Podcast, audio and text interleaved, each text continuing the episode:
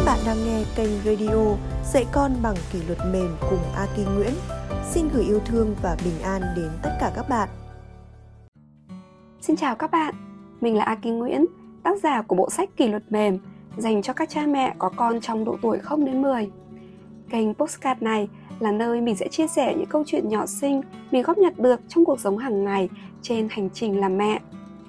Hôm nay mình muốn chia sẻ với mọi người về một chủ đề có tên là trải nghiệm giàu cảm xúc. Nghe có vẻ rất tò mò phải không nào? Các bạn biết không, thực ra mình không giỏi nấu ăn đâu.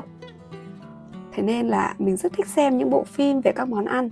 Đặc biệt mình rất là thích xem những bộ phim của Nhật. Gần đây mình có xem một series phim tên là Midnight Dinner, dịch là Quán ăn đêm trên kênh Netflix. Bộ phim kể về một quán ăn đêm giản dị giữa khu phố Shinjuku, ồn ào và náo nhiệt. Quán ăn đặc biệt ở chỗ, ông chủ chỉ mở quán sau 12 giờ đêm và đến 7 giờ sáng.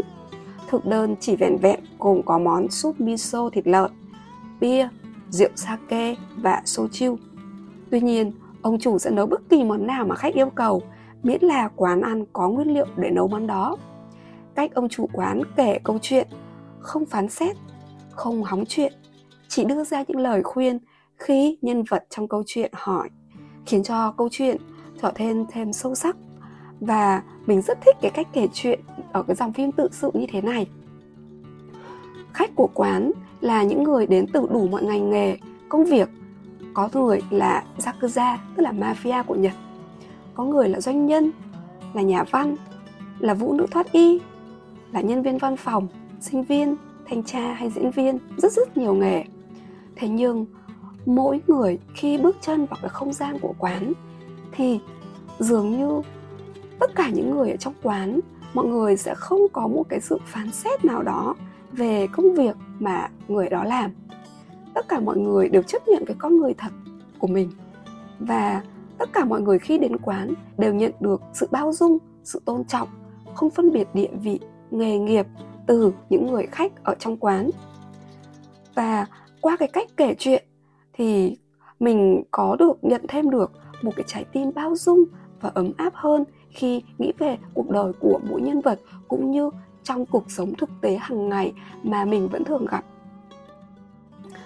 Ở một điều đặc biệt ở trong bộ phim đấy là mỗi tập phim sẽ kể về một nhân vật và luôn luôn gắn liền với một món ăn ở trong quán.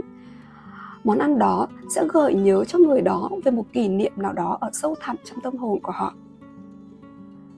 trong bộ phim, mình thích, rất thích cái câu nói, ai cũng có một ký ức quý giá chôn sâu dưới đáy lòng. Và những ký ức ấy thường gắn liền với hương vị quê nhà, là hương vị của món ăn nào đó đã gắn liền với ta, mà ta gọi chúng là hương vị gợi nhiều kỷ niệm. Nachikasi à gì ví dụ như, anh khách Yakuza luôn chọn món xúc xích bạch tuộc. Nó gắn liền với mối tình đầu cấp 3 còn giang dở chỉ vì những hiểu lầm đáng tiếc. Hay anh nhân vật huyền thoại đóng phim người lớn sẽ luôn gọi món ăn hai phần salad khoai tây bởi đó là món anh đã được mẹ mình nấu. Nhưng cả nhà đã từ mặt không gặp anh bởi khi biết anh làm công việc này. 20 năm không được gặp mặt mẹ cho đến khi mẹ anh đã mắc bệnh mất trí nhớ và quên mất anh. Anh đã khóc ân hận vì không còn cơ hội nào nữa để gặp lại mẹ mình khi mẹ còn minh mẫn hay cô gái là vũ nữ thoát y, sẽ chỉ gọi món bắp cải cuộn thịt, bởi đó là món mẹ cô đã làm cho cô mỗi khi bà muốn trốn đi để chơi với tình nhân chẳng ai có thể quên được hương vị quê nhà, hương vị trong ký ức ở đâu đó trong khoảnh khắc của cuộc đời ta bắt gặp món ăn đó làm ta gợi nhớ về hương vị kỷ niệm ấy. Thứ có thể đưa ta trở về với quê hương, với người mẹ, với người yêu, hay với thời thanh xuân, với những người bạn đã gắn bó với mình. Và đôi khi, chính trong cuộc sống hay chính từ hương vị đó lại giúp ta nhận ra những điều quý giá trong cuộc đời của mình là gì. Bộ phim giúp cho mình nhận thấy món ăn có vai trò rất quan trọng trong ký ức của mỗi người và mình nhớ lại những năm tháng mình sống ở nhật. Mình nhớ cái hương vị của món cá nục kho nước mắm. Và mình ăn cùng với cơm nguội trong những buổi chiều khi mà mình chuẩn bị để nấu cơm vào bữa chiều mình nhận thấy rằng là dù mình không nấu ăn giỏi đi chăng nữa nhưng mà mình vẫn hy vọng là sau này Bon cũng sẽ có những kỷ niệm về hương vị quê nhà giống như là những nhân vật ở trong phim. Đến một lúc nào đó, khi con được ăn những món giống như là món mà mẹ đã nấu, con sẽ nhớ về và cảm thấy yêu mến và nhớ đến mẹ hơn. Các bạn biết không, thật tình cờ hôm trước khi mà mình mở lại cái quyển vở văn của Bon hồi năm lớp 3 ấy thì mình có đọc được một bài văn viết về món ăn mẹ nấu. Trong đó Bon có kể về ba món mà mình vẫn làm mà con rất thích. Đó là món bún riêu cua, món ờ, uh, mớn sườn nướng mật ong và món nước đắng sạp trứng. Các bạn có muốn nghe đoạn văn đấy của Bon không? Mình sẽ đọc cho mọi người nghe nhé. Món mẹ tôi nấu rất ngon, nhưng có ba món mà tôi không thể quên. Món đầu tiên tôi muốn kể là món bún riêu cua. Món bún riêu cua của mẹ tôi là tuyệt cú mèo vì bún rất mềm và nhiều đậu. Mẹ tôi còn cho cả hành lá, hành khô để tăng thêm mùi thơm trong bát bún. Và chắc chắn không thể thiếu hương vị của những chú cua đồng đã được mẹ tôi lọc nước để cho thêm ngon và đậm đà hơn. Chúng ta nên ăn bát bún khi còn nóng hổi để cảm nhận vị ngon và thơm của bát bún. Bố và tôi đều tấm tắc khen món đó. Món thứ hai mà tôi muốn kể là món sườn nướng mật ong. Nó có vị ngọt của mật ong và vị dai dai của thịt nướng. Mẹ tôi nướng trong lò nướng, làm tôi cứ chạy quanh cái lò vì nó rất là thơm. Cứ cách một tháng, mẹ lại làm một lần. Sườn nướng đã ngon, nhưng nước sốt lại ngon hơn. Mỗi lần tôi ăn tôi đều khen mẹ như đầu bếp thực thụ. Món thứ ba mà tôi muốn kể là món khổ qua xào trứng. Món đó rất đơn giản, chỉ cần có dầu ăn và trứng và một ít muối. Khi ăn nó có vị hơi đắng nhưng rất tốt cho sức khỏe. Những món ăn ngon của mẹ tôi đều chứng tỏ mẹ là một đầu bếp à, một bà nội trợ tài ba. Ừ.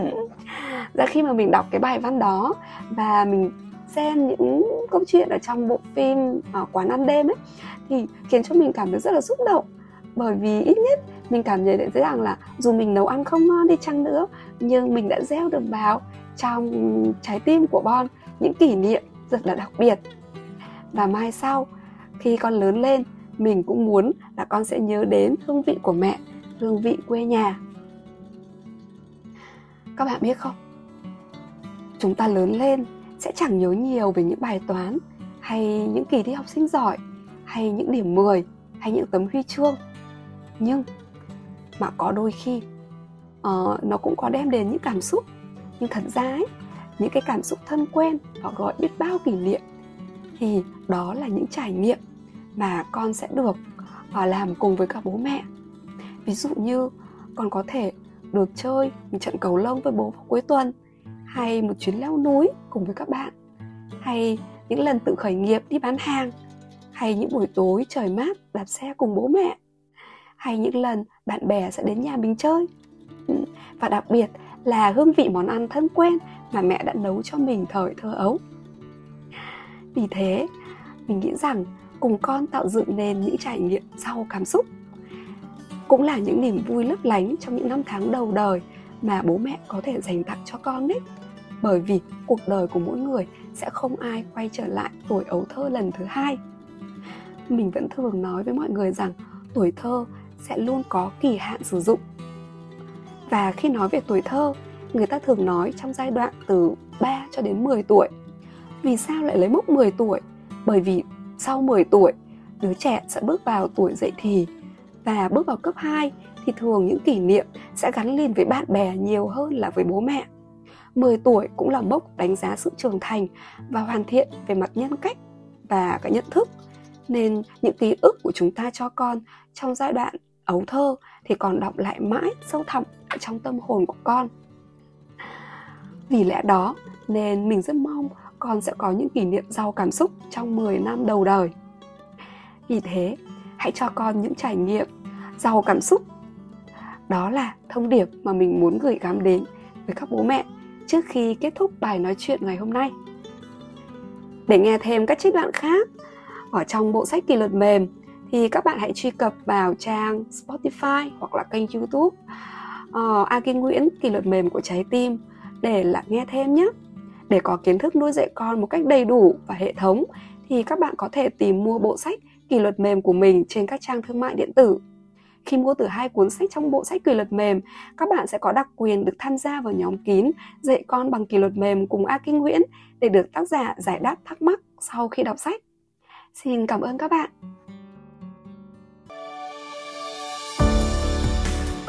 Cảm ơn các bạn đã lắng nghe. Chúc các bạn an nhiên và hạnh phúc trên hành trình nuôi dạy con.